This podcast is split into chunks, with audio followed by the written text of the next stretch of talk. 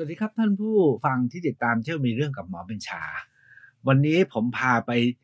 ที่อีกเชียงหนึ่งของประเทศไทย ซึ่งหลายคนอาจจะไม่เคยไป ไปเชียงแสนปี 2565 ครับ เที่ยวมีเรื่องกับหมอบัญชาทำไมผมถึงจั่วว่าเชียงแสน 2565 ก็เพราะว่าผมไปมาแล้วเมื่อ 30 กว่าปีก่อนครับ ไปครั้งนั้นกับครั้งนี้คนละเรื่องต้องใช้คำว่าคนละเรื่อง ขอเริ่มอย่างนี้ก่อนว่า ในบรรดาเชียงทั้งหลายเนี่ยนะครับ เมืองที่มีชื่อว่าเชียงเชียงเชียงเชียง เชียงรุ้งนะ เชียงมั่น เชียงทอง เชียงแสนเชียงราย เชียงใหม่ เป็นชื่อเมืองทาง ใช้คำว่า 12 ปันนาแถวแถวล้านช้างล้านนานะเป็นชื่อชื่อที่เรียกว่าเมืองอะเชียงเนี่ยก็คือเมือง แต่เมืองเชียงแสนเนี่ยเข้าใจว่าพวกเราชาวไทยอาจจะไปกันน้อย หรือไปแต่ไม่ถึง เพราะว่าพอไปถึงก็สามเหลี่ยมทองคำสามเหลี่ยมทองคำนะครับ ทุกคนก็มุ่งหมายที่จะไปไปลาว หรือไม่ก็ไปไปดูพม่า หรือไม่ก็ไปถ่ายรูปป้ายสามเหลี่ยมทองคำจบลืมเมืองสำคัญเมืองหนึ่งก็คือเมืองเชียงแสน เคยเป็นเมืองหลวง หรือเคยเป็นเมืองหน้าด่าน เป็นปราการหรือเป็นใช้คำว่าอะไรอะเป็นเมืองกันชนใช้คำว่าเป็นเมืองกันชนแล้วกัน การไปครั้งนี้ของผมเนี่ยไป 2,565 หลังจากไปครั้งแรก ๆ สุดเนี่ย2,130 และหลังจากนั้นมาก็ไปมา 3 4 5 ครั้งครับ ได้เรื่องอะไรมาฝากกันบ้าง ผมจะเล่าไล่ตั้งแต่ผมไปวันแรกเลย พอดีวันผมเนี่ยมีสัมมนาว่าด้วยเรื่องผู้คนบนแผ่นดิน แผ่นดินสุวรรณภูมิ หรือเอเชียตะวันออกเฉียงใต้เนี่ยนะครับที่พิพิธภัณฑ์วิทยาศาสตร์ แห่งประเทศไทย เชิญผู้เชี่ยวชาญทางด้านพันธุกรรม ทางด้านมนุษยวิทยาและโบราณคดีโดยเฉพาะอย่างยิ่งอาจารย์จากมหาวิทยาลัยขอนแก่นที่ทำ DNA ของผู้คนบนแผ่นดินนี้แล้วก็มีโจทย์นะว่าคนบนแผ่นดินนี้แผ่นดินไทยประเทศพม่าประเทศลาวประเทศเขมรมาเลเซียเนี่ยยิ่งชาติพันธุ์อะไร ตอนนี้กำลังวิเคราะห์กันนะครับ เอาว่าวันนั้นเนี่ยได้ข้อมูลใหม่ที่เอา DNA ของมนุษย์ทั้งโลก แล้วก็มาเทียบกันความเหมือนความต่าง ก็พบข้อมูลใหม่มากมายว่าไอ้นี่ต่างกับนั่นนะครับ แต่มีอะไรร่วมกันกว่าจะนั่งรถไปจนถึงดอนเมือง แล้วบินไปจนถึงเชียงรายเนี่ยครับ ผมไปถึงเชียงรายเอาทุ่มหนึ่งครับ แล้วก็ขอให้รุ่นน้องที่เป็นหมออยู่ที่พะเยา ช่วยมารับไปหน่อย ถามว่า ผมจะมาอยู่ เนี่ยพะเยาเชียงราย อยู่สองสาวัน หาที่นอนให้หน่อย น้องคนบอกไปนอนเชียงแสนพี่เอาไป แล้วบอกว่าหาที่พักแบบ ไม่ต้องหรูนะเอาสบายสบายนะครับ แต่ว่าง่ายๆให้ด้วย น้องเขาจองโรงแรมโรงแรมหนึ่งมาแล้วเขาบอกว่าเราต้องไปถึงโรงแรมก่อนสามทุ่มคือลงเครื่องทุ่มกว่าๆนะครับ จากสนามบินเชียงรายขับรถไปเชียงแสนประมาณชั่วโมงหนึ่ง ต้องไปให้ถึงก่อนสามทุ่มเพราะฉะนั้นก็เลยตัดสินใจลงเครื่องถึงข้าวเครื่องไม่กินเก็บไว้ไปถึงโรงแรม พอไปถึงโรงแรมเขาบอกครัวปิดตั้งแต่หกโมงค่ะ สุดท้ายอดกินข้าวแต่ก็ทันเช็คอินครับ ไม่งั้นอดนอน เอาโรงแรมนี้ก่อนครับเฉพาะโรงแรมที่ไม่เหมือนเดิม ผมไปเชียงแสนหลายครั้งบางครั้งก็ไปนอน ใช้คำว่าอะไรเป็นแค่เป็นหนำมันเป็นกระท่อมเล็ก ๆ ครั้งครั้งหนึ่งแล้วสักยี่สิบปีที่ไปนอนที่โรงแรมสามเหลี่ยมทองคำ ซึ่งโอ้สร้างบนสามเหลี่ยมทองคำแบบพรามเลย แล้วก็โรงแรมหรูมากเมื่อ 30 ปีที่แล้วนะครับ แต่คราวนี้เป็นโรงแรมเล็กๆฮะมีเก้าห้องนอน ชื่อโรงแรมอธิตาอธิตา แต่เหลือเชื่อครับ ใครๆก็ไป แล้วก็ทุกคนก็บอกว่าอยากไปมีคนรู้จักเคยไปมาแล้วนะครับเข้าไปดูแล้วทุกคนโอ้โหเอ็นนี่ก็สวยเอ็นนี่ก็อยากไปอยากไปกันมากเป็นโรงแรมเล็ก ๆ เพิ่งเปิดเมื่อไม่ถึงปีที่นั่นเอง เขาสร้างเป็น ห้องแถวไม้ครับสองชั้น แต่บรรยากาศก็ก็ดูดีอะ่ะ เตียงนอนไม่มีฮะเป็นฟูกวางอยู่บนพื้น ก็สำหรับผมนะ ก็งั้นงั้นแหละ แต่ค่าพักอะห้าพันกว่าบาทนะคืนนึงนะครับ ก็เอาว่าเรียบง่ายสบายสบายแต่สำหรับผมแพงไปหน่อยนะครับ แต่ก็โอเคนะครับ ก็ที่พักก็เรียบร้อยดี ไปถึงก็เขาบอกว่าทำในมาตรฐานใหม่ ซึ่งจะมีกลุ่มคน เฉพาะที่สนใจ แล้วเปิดมาเนี่ยนะครับ หลังจากเปิดพอตอนสิ้นปีโควิดเดลต้าใช่ไหมเบาลงโอ้คนเต็มเลยตอนปีใหม่ พอโอมิครอนมาคนก็น้อยลง แต่ตอนนี้นะโอมิครอนก็เริ่มส้มซาวลง คนก็กลับมาอีกนะครับแสดงว่าเขาบอกว่าอนาคตของเขาดีเขากำลังขยายโรงแรมนะครับ อันนี้ก็เป็นเรื่องที่หนึ่งที่ได้ไปเห็นที่เปลี่ยนแปลงไปนะครับ ที่น่าสนใจมากๆคือโรงแรมนี้เนี่ยนะเขาก็ตั้งอยู่ในเขตเมืองโบราณเชียงแสนที่ผมกำลังจะพาไปเที่ยว แล้วก็ติดกับโรงแรมก็เป็นวัดผมเข้าใจว่าที่ที่เป็นโรงแรมเนี่ยในอดีตก็น่าจะเป็นวัดนั่นแหละครับเพราะติดกับโรงแรมมีมหาวิหารมีเป็นร้างนะครับเราเห็นฐานอิฐสี่เหลี่ยมมีพระประธาน เรียกว่าพระประธานก็หันพระพัก มาเข้าหาโรงแรมมาแหละนะครับแล้วเราก็นั่งอยู่ในโรงแรมก็เห็นพระประธานเขาก็ถือเป็นพระประธานเป็นส่วนประกอบหนึ่งของบรรยากาศของโรงแรมก็เป็นงานไปนะครับนี่คือวัดร้างของเมืองโบราณเชียงแสนหลับสบายนะครับ เพราะว่าเออจุดเด่นสำคัญของโรงแรมนี้คือสะอาดมาก คือดูเป็นบ้านไม้แต่สะอาดมากเท่านั้นนะครับนี่เป็นจุดจุดเด่นสำคัญก็คุ้มอะเขาก็เก็บตังค์แพงใช้ได้ จุดที่สองเนี่ยที่ผมไปเนี่ยก็ ไปถึงก็ค่ำแล้วใช่ไหมครับไม่รู้จะกินอะไรก็ถามว่าไปกินอะไรก็บอกว่า ก็ไปริมแม่น้ำโขงอะหน้าโรงแรมริมแม่น้ำโขงโรงแรมนี้ไม่ได้อยู่ริมริมแม่น้ำนะครับ เข้าไปในซอกเล็ก ๆ แต่ที่ริมแม่น้ำก็ออกไปสักร้อยเมตรนะเป็นริมแม่น้ำโขงที่ฝั่งตรงข้ามก็คือเมืองลาวชื่อเมืองต้นพึ่ง ก็จะมี วัยรุ่นนะครับมานั่งกินสารพัดอย่างอยู่ริมแม่น้ำโขงเต็มไปหมดรถเข็นร้านปิ้งย่าง ร้านก๋วยเตี๋ยวมีหมด ผมก็กินก๋วยเตี๋ยวง่ายๆ แล้วกัน ไปกินก๋วยเตี๋ยวที่หน้าอำเภอ หน้าอำเภอหน้าโรงพัก กินเสร็จแล้วก็กลับมาที่พักดีกว่าเพราะเดินทางมาเหนื่อย ผมมาจากนครนะฮะไปจากนคร ไปตั้งแต่เช้าไปประชุมเสร็จก็ต่อไปเชียงรายเลยนี่นอนก็พับหลับไป หนึ่งเช้าที่เชียงแสนเนี่ยแหละครับผมอยากจะแนะนำผมนึกถึงบรรยากาศก่อนนะเมื่อ 30 ปีที่แล้วเคยไป แล้วก็ตื่นเช้าถึงก็มาเดินเล่นริมแม่น้ำโขงนั่ง กินชากาแฟ แล้วก็ลงไปคุยกับชาวบ้าน ผมยังจำได้เลยว่าครั้งนั้นน่ะมีเขาร่อนทองกันอยู่ด้วยที่ริมแม่น้ำโขง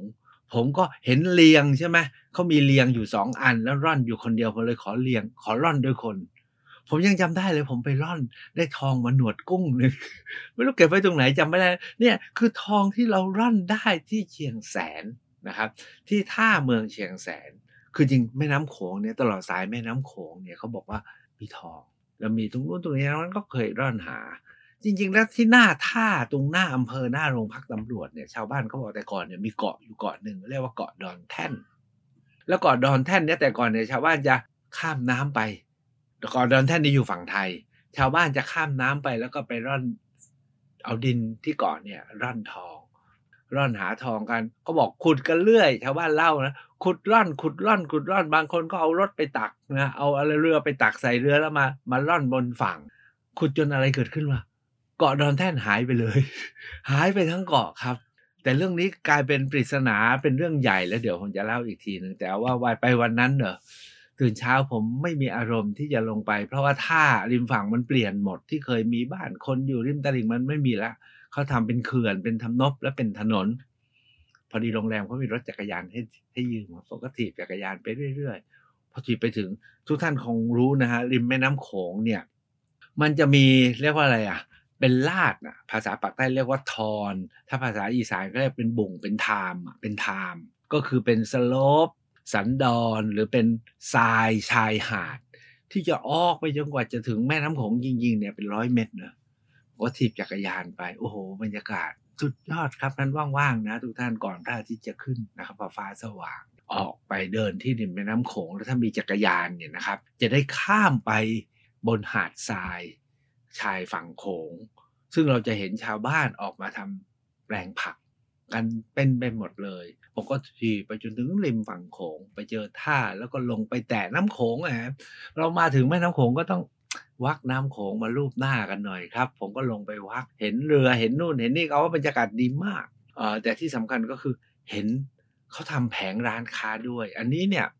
พอเห็นถึงนึกออกแล้ว อ๋อ คงเอางบ เรื่องปรับภูมิทัศน์และส่งเสริมการท่องเที่ยวมาสร้าง ซึ่งทั่วทั้งประเทศมีเต็มไปหมดนะฮะแล้วทำร้างไว้เยอะไปหมดเลย คือทำเสร็จพิธีเปิดเสร็จก็ร้างเลยนะครับ ที่นี่ก็เหมือนกันผมไปถึงก็ออกร้างหมดเลย แผงขายนู่นขายนี่ร้างหมดเลย ท่านผู้ฟังฮะรู้ไหมฮะถ้าเปิดเป็นอย่างนี้สมัยก่อน 30 ปีที่แล้ว ผมนอนเนี่ยฮะไม่เข้าโรงแรมหรอก ผมเนี่ยมักจะไปไหนก็มีถุงนอนไปถุงหนึ่ง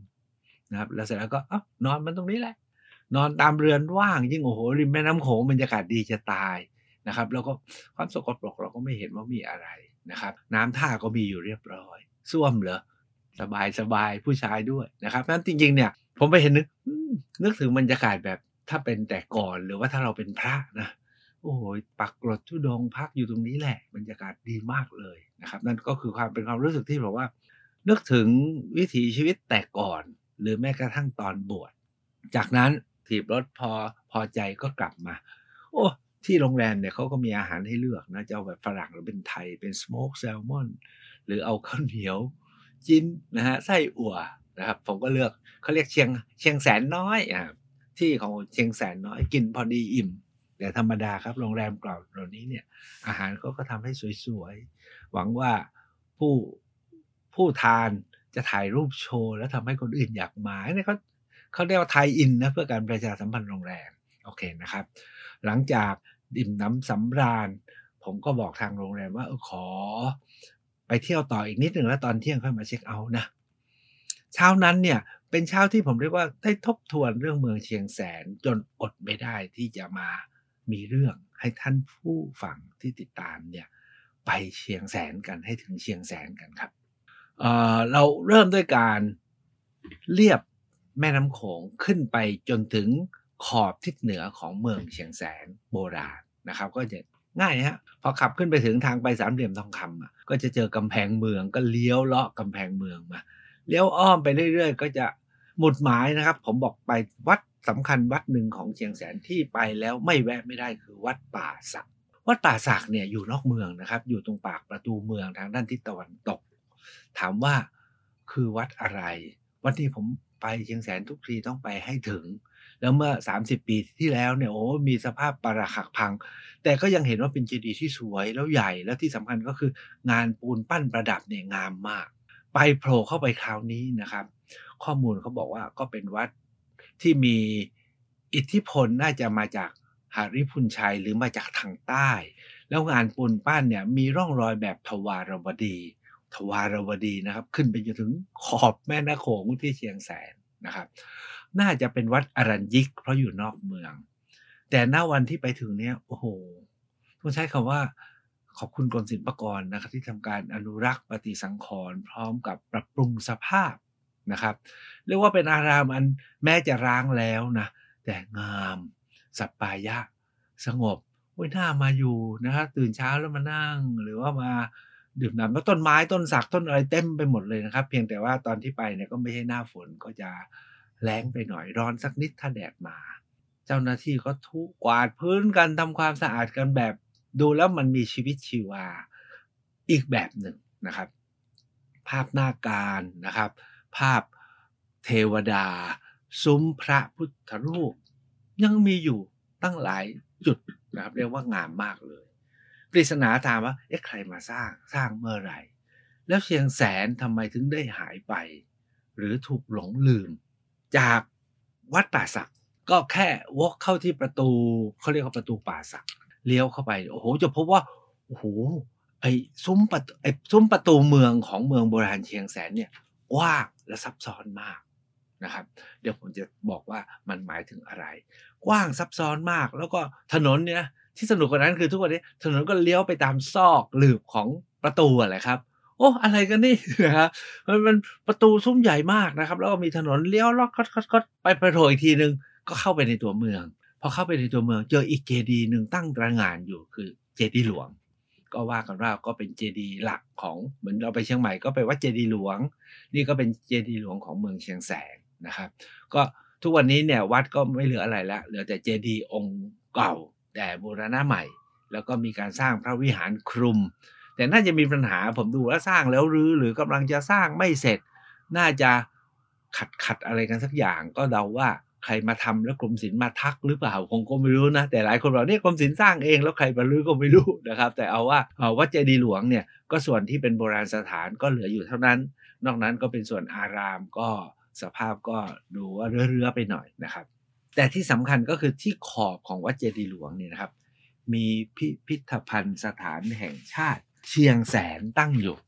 คือในประเทศไทยเราเนี่ยมีพิพิธภัณฑ์ตั้งอยู่ในอำเภอ ไม่ใช่กี่พิพิธภัณฑ์นะครับ เช่นพิพิธภัณฑ์อู่ทองที่เมืองอู่ทอง พิพิธภัณฑ์สุราษฎร์ธานีอยู่ที่ชัยยา พิพิธภัณฑ์เชียงรายอยู่ที่เชียงแสนอย่างนี้เป็นต้น หรือมีอีกสักแห่งหนึ่งพิพิธภัณฑ์อินบุรีของสิงห์บุรีมาอยู่ที่อินบุรีอย่างนี้เป็นต้น ก็เนื่องจากว่าจุดนี้เป็นจุดโบราณสถานสำคัญ เพราะฉะนั้นก็ต้องสร้างพิพิธภัณฑ์ขึ้นที่นั่นพิพิธภัณฑ์โบราณเชียงแสนเนี่ยผมคิดว่าเล็ก ๆ ครับแรกเข้าไปโอ้ชั้นเดียวเล็ก ๆ คงไม่นาน แต่เดินไปเดินมานะฮะผมว่าน่าน่าชมมาก ถ้าหากว่าท่านว่างนะครับ อาจจะต้องให้เวลาสักชั่วโมงเศษๆอย่าไปแค่ผ่านๆที่พิพิธภัณฑ์สถานแห่งชาติเชียงแสนพิพิธภัณฑ์แห่งนี้เนี่ยพอเข้าไปถึงเนี่ยผมก็จะน่าจังงังกับชุดแรกก็คือพระพุทธรูปที่เรียกว่าสมัยเชียงแสน อันนี้ก็เป็นที่ถกเถียงนะครับว่าจริง ๆ แล้วจะเรียกว่าอะไรดี และเป็นยังไงกันแน่นะครับ ผมเนี่ยความรู้ไม่มากเอาว่าให้นักสนใจพระมาว่ากันต่อ แต่จุดที่สองสิครับที่ผมเห็นแล้วผม โอ้ มีรูปฤาษีนะครับ แต่ฤาษีเนี่ยโอ้นานๆนะครับ ในประเทศไทยเราจะเจอรูปฤาษีแล้วก็มีจารึกและมีรูปเล่าประวัติ ซึ่งเป็นตำนานเกี่ยวกับพระธาตุดอยตุง มีตำนานเสร็จเลยนะครับ ระบุสกราชด้วยว่าจารึกไว้เมื่อปี 2147 ชื่อฤาษีกัมมโล ก็ว่าด้วยตำนานการเกิดของดอยตุง หรือการล่มของเมืองโยนกนาคพันธ์ในตำนานสิงหนวัตก็ทำให้เนี่ยปริศนาของเมืองโบราณเชียงแสนก็ซับซ้อนเข้าไปอีก คือเรามีเมืองโบราณตามที่ผมเล่าอ๋อแล้วมีเรื่องตำนานสิงหนวัตมีโยนกนาคนครนะครับ แล้วก็มีเวียงหนองล่มอยู่ ไม่ไกลจากเชียงแสน แล้วก็บอกว่าที่เนี่ยเคยล่ม แล้วก็ตอนหลังก็พญามังรายใช่ไหมก็ย้ายไปนะครับ จากทางนี้ไปแล้วก็ไปกอบกู้เป็นสร้างเป็นเมืองเชียงใหม่นะไปตีลำพูนสร้างเมืองเชียงใหม่ แล้วก็ท่านก็ร่วมกันกับพระเจ้าพ่อขุนรามคำแหงใช่ไหมครับ กับหลวงคุณหลวงอะไรอะ อีกองค์หนึ่งที่อยู่ที่พะเยาอะนะครับ ที่เป็นสามสักสามกษัตริย์นะพญางำเมืองนะฮะ ก็ช่วยกันสร้างเชียงใหม่ เพราะตรงนี้เนี่ยมันมีปริศนาประวัติและตำนานอีกหลายเรื่องที่ค้างอยู่นะครับ แต่เอาว่า เจอรูปฤาษีกัมมโลที่เกี่ยวกับตำนานแล้วก็มีจารึกอยู่เรียบร้อย แต่ที่สนุกที่สุดสำหรับผมสำหรับพิพิธภัณฑ์สถานแห่งชาติเชียงแสนก็คือ โอ้ยตายแล้ว คนล้านนาคนเชียงใหม่เนี่ยชอบจารึก โดยเฉพาะอย่างยิ่งที่เชียงรายที่พะเยาที่เชียงแสนเนี่ย พบจารึกมากไปหมดเลยจารึกนี้ไม่จะไม่ลึกไปถึงราวๆพศพันกว่าแต่ก็ราวๆพศสองพันจารึกกันจริงจารึกกันจัง แล้วเขาคงเห็นการไกลครับว่าไอ้ใบลานปับสาเนี่ยคงไม่ไม่แข็งแรง ก็จารึกกันบนหินนะครับ เต็มไปหมด อันเนี้ยผมคิดว่าพวกเราถ้าสนใจเรื่องประสาท ผมยังคิดเลย อาจต้องตามไปค้นอ่านจารึกล้านนากันใหม่ แล้วเฉพาะอยู่ที่พิพิธภัณฑ์แห่งนี้เป็นสักยี่สิบกว่าหลัก เยอะอะไรอย่างนั้น แล้วจริงๆนะประวัติพระแก้วมรกตประวัติ พระพุทธสีหิงที่เรามีกันอยู่ทุกวันนี้นะครับ มาจากจารึกของพระเถระจากล้านนาทั้งนั้นแหละครับนะที่เราเอามาใช้กันทุกวันนี้ที่มาอ้างมาว่าเนี่ยสีหิงกันนิทาน ชินการมาลีปกรณ์นะฮะรัตนพิมพ์วง นี่ของพระทางล้านนาเขียนกันไว้ทั้งนั้น นั่นคือส่วนจุดที่สองที่ผมเห็นแล้วผมก็ตื่นเต้นนะครับ ส่วนที่สามและสี่เนี่ยผมคิดว่าพิพิธภัณฑ์เทียงแสนเป็นพิพิธภัณฑ์เล็ก ๆ แต่เขาเก็บสิ่งที่พบในเมืองเชียงแสน เช่นพระอบพระแก้ว หรือแผ่นอุทิศ รวมทั้งพระธาตุสมมุติเนี่ยนะครับ ที่เขาขุดพบตามเวลาเขาขุดแต่งโบราณสถานนี่เขามาจัดแสดงทำให้เรา เข้าใจเมืองว่าเมืองนี้เคยรุ่งเรืองเคยมั่งคั่ง เคยมีความสัมพันธ์กับใครที่ไหนและอย่างไรนะครับ อันนี้ก็เป็นอีกส่วนหนึ่งที่น่าสนใจ มีพระเกศของพระพุทธรูปองค์ใหญ่เกศหนึ่งวางไว้ อันนี้ก็เป็นข้อถกเถียง เดี๋ยวจะโยงไปถึงเรื่องดอนแท่นนะครับ แล้วก็เรื่องสารพัดเรื่องของเมืองเชียงแสนและเชียงราย อันนี้เป็นสิ่งที่เขาเถียงกันจนตนวันนี้ก็ยังไม่จบ ผมเข้าไปในพิพิธภัณฑ์เนี่ยเจอหนังสือเล่มหนึ่งชอบมากเลย ชื่อหนังสือปริศนาประวัติศาสตร์เมืองเชียงแสน แล้วในเนี้ยเขาพูดสามเรื่องเองฮะพูดที่หนึ่งก็คือเรื่องเกาะดอนแท่น อันที่สองคือเรื่องพระเจ้าเก้าตื้อแล้วรูปที่สามคือพระพุทธรูปสกุลเชียงแสน แล้วเขาตั้งตั้งตั้งเป็นหนังสือบอกว่าเป็นปริศนา เหตุผลก็คือเขาจะไม่ไม่ตอบ แต่เขาประมวลคำถามและข้อสงสัย แล้วก็ทิ้งไว้ให้ช่วยกันหาคำตอบต่อ ผมว่าหนังสืออย่างนี้น่าเขียนมาก ส่วนใหญ่เวลาเราเขียนหนังสือประวัติศาสตร์บ้านเมืองท้องถิ่นเนี่ย เราพยายามจะตอบ แล้วถ้าไม่รู้เราก็พยายามจะสันนิษฐาน สันนิษฐานเสร็จเราก็พยายามที่จะโยงเนี่ยทั้งสิ่งที่รู้ชัดกับที่ไม่รู้ หรือรู้ผิดรู้พลาดก็มาต่อภาพว่าเป็นอย่างโน้นเป็นอย่างนี้เป็นอย่างเรามักจะทำอย่างนั้นกันนะหนังสือทั้งหลายลองไปอ่านดูจะเป็นอย่างนั้น แต่ผมกลับชอบหนังสือเล่มนี้มากนะซื้อมาอ่านแล้วอ่านอีกขีดเขียนไปเยอะแยะเลย เพื่อบอกว่ามันยังมีปริศนาอะไรที่เราจะต้องหา เหมือนที่เขาบอกว่า การตั้งคำถามเนี่ยสำคัญกับความตอบคำถาม ก็เจอหนังสือเล่มนี้นะครับ ด้วย เรื่องเกตนี่ก็เหมือนกัน สรุปนะฮะเป็นน่าจะเป็นเกตของพระเจ้าเก้าตื้อที่อยู่บนเกาะดอนแท่นแล้วเกาะดอนแท่นเนี่ยจมเพราะองค์พระเนี่ยนะจะอยู่ข้าง อยู่ในในแม่น้ำโขงอะ จะต้องไปขุดไปกู้กลับมา มีเรื่องเล่าแม้กระทั่งอุ้ยคนนู้นลงไปเนาะไปจับปลาแล้วไปยืนจนหัวไหลพระ เล่ากันอย่างงี้อย่างงี้จนสุดท้ายเนี่ยครับ ทางไทยเนาะตั้งกองจะลงไปดำน้ำไปสำรวจ ไปเอาไอโซน่าเลยไปตรวจ ฝ่ายลาวบอกนี่มเขตลาว ฝ่ายลาวไม่ยอมเกิดเกือบเกิดข้อพิพาทระหว่างชาติ เพราะจะไปหาแต่ล่าสุดนะผมได้ข่าวแววมาว่า เหมือนจะยุติแล้วล่ะ ว่าเกตนี้ไม่ได้เจอในในแม่น้ำโขงหรอก ใครไม่รู้เจอนานเนิ่นแล้วแล้วก็เจอบนแผ่นดินนี่แหละ เช่นกันกับเกาะดอนแท่นเอาต่อเลยแล้วกันนะครับเกาะดอนแท่นเนี่ย โอ้มีคนถ่ายรูปเห็นเป็นเนินเกาะเป็นเนินดินนะครับ แล้วมีการวาดแผนที่ไว้ด้วย แล้วทุกคนก็บอกเนี่ยคือเมืองเชียงแสนแล้วเป็นที่ไว้ของวัดพระเจ้าเก้าตื้อและวัดอื่นอีกตั้งหลายวัดนะเป็นที่สร้าง แล้วตอนหลังก็พูดกันต่ออีกว่า ทางฝ่ายลาวเนาะ พยายามเปลี่ยนกระแสน้ำเพื่อมาแทงให้เมืองเชียงแสนส่วนนี้ล่ม ก็ทำให้เกาะดอนแท่นเนี่ยจมหายไปนะครับ ก็ว่าเกาะดอนแท่นเนี่ยก็หายไป อันนี้ก็เป็นอีกเรื่องหนึ่งซึ่งล่าสุดสรุปว่าไงผมก็ยังหาคำตอบไม่ได้ แต่ที่อยากจะให้ท่านไปกันต่อเนี่ยในเมืองโบราณเชียงแสนเนี่ยนะครับ แล้วก็ผมคิดว่ามีความสำคัญมากเนี่ยครับ ก็คือการ ไปค้นไปศึกษา แล้วก็ไปสัมผัสบรรยากาศของเมืองเก่าที่ทุกวันนี้เนี่ยนะกรมศิลปากรเขาบูรณะ ผมพาไปที่พิพิธภัณฑ์พาไปที่วัดป่าสักนะครับพาไปที่วัดเจดีหลวง จริง ๆ แล้วบริเวณเนี่ยกว้างมาก แต่ที่ผมใช้เวลามากอีกอย่างหนึ่งก็คือว่า ผมไปรำลึกเรื่องการล่มลงของเมืองเชียงแสน เชียงแสนเนี่ยล่มด้วยหลายเหตุ อย่างที่ผมเคยเล่านะเขาบอกว่า ในตำนานสิงหนวัตเนี่ยบอกว่า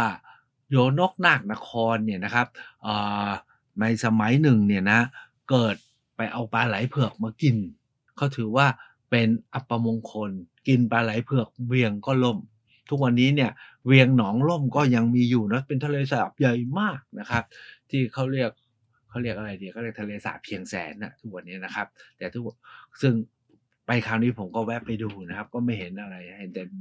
ทะเลสาบใหญ่ แต่อันที่สองที่เล่าแล้วคือเกาะดอนแทนนะครับ แต่ที่จับใจสุดๆเนี่ยนะครับ ที่พิพิธภัณฑ์สถานแห่งชาติเชียงแสนมีหนังสือเล่มหนึ่ง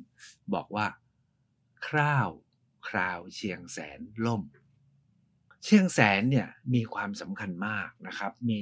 เคยมีสถานะเป็นเมืองลูกหลวงของเมืองเชียงใหม่ คำว่าเมืองลูกหลวงก็หมายกษัตริย์ก็จะส่งอุปราชมาครองที่นี่ ทุกท่านคงจำได้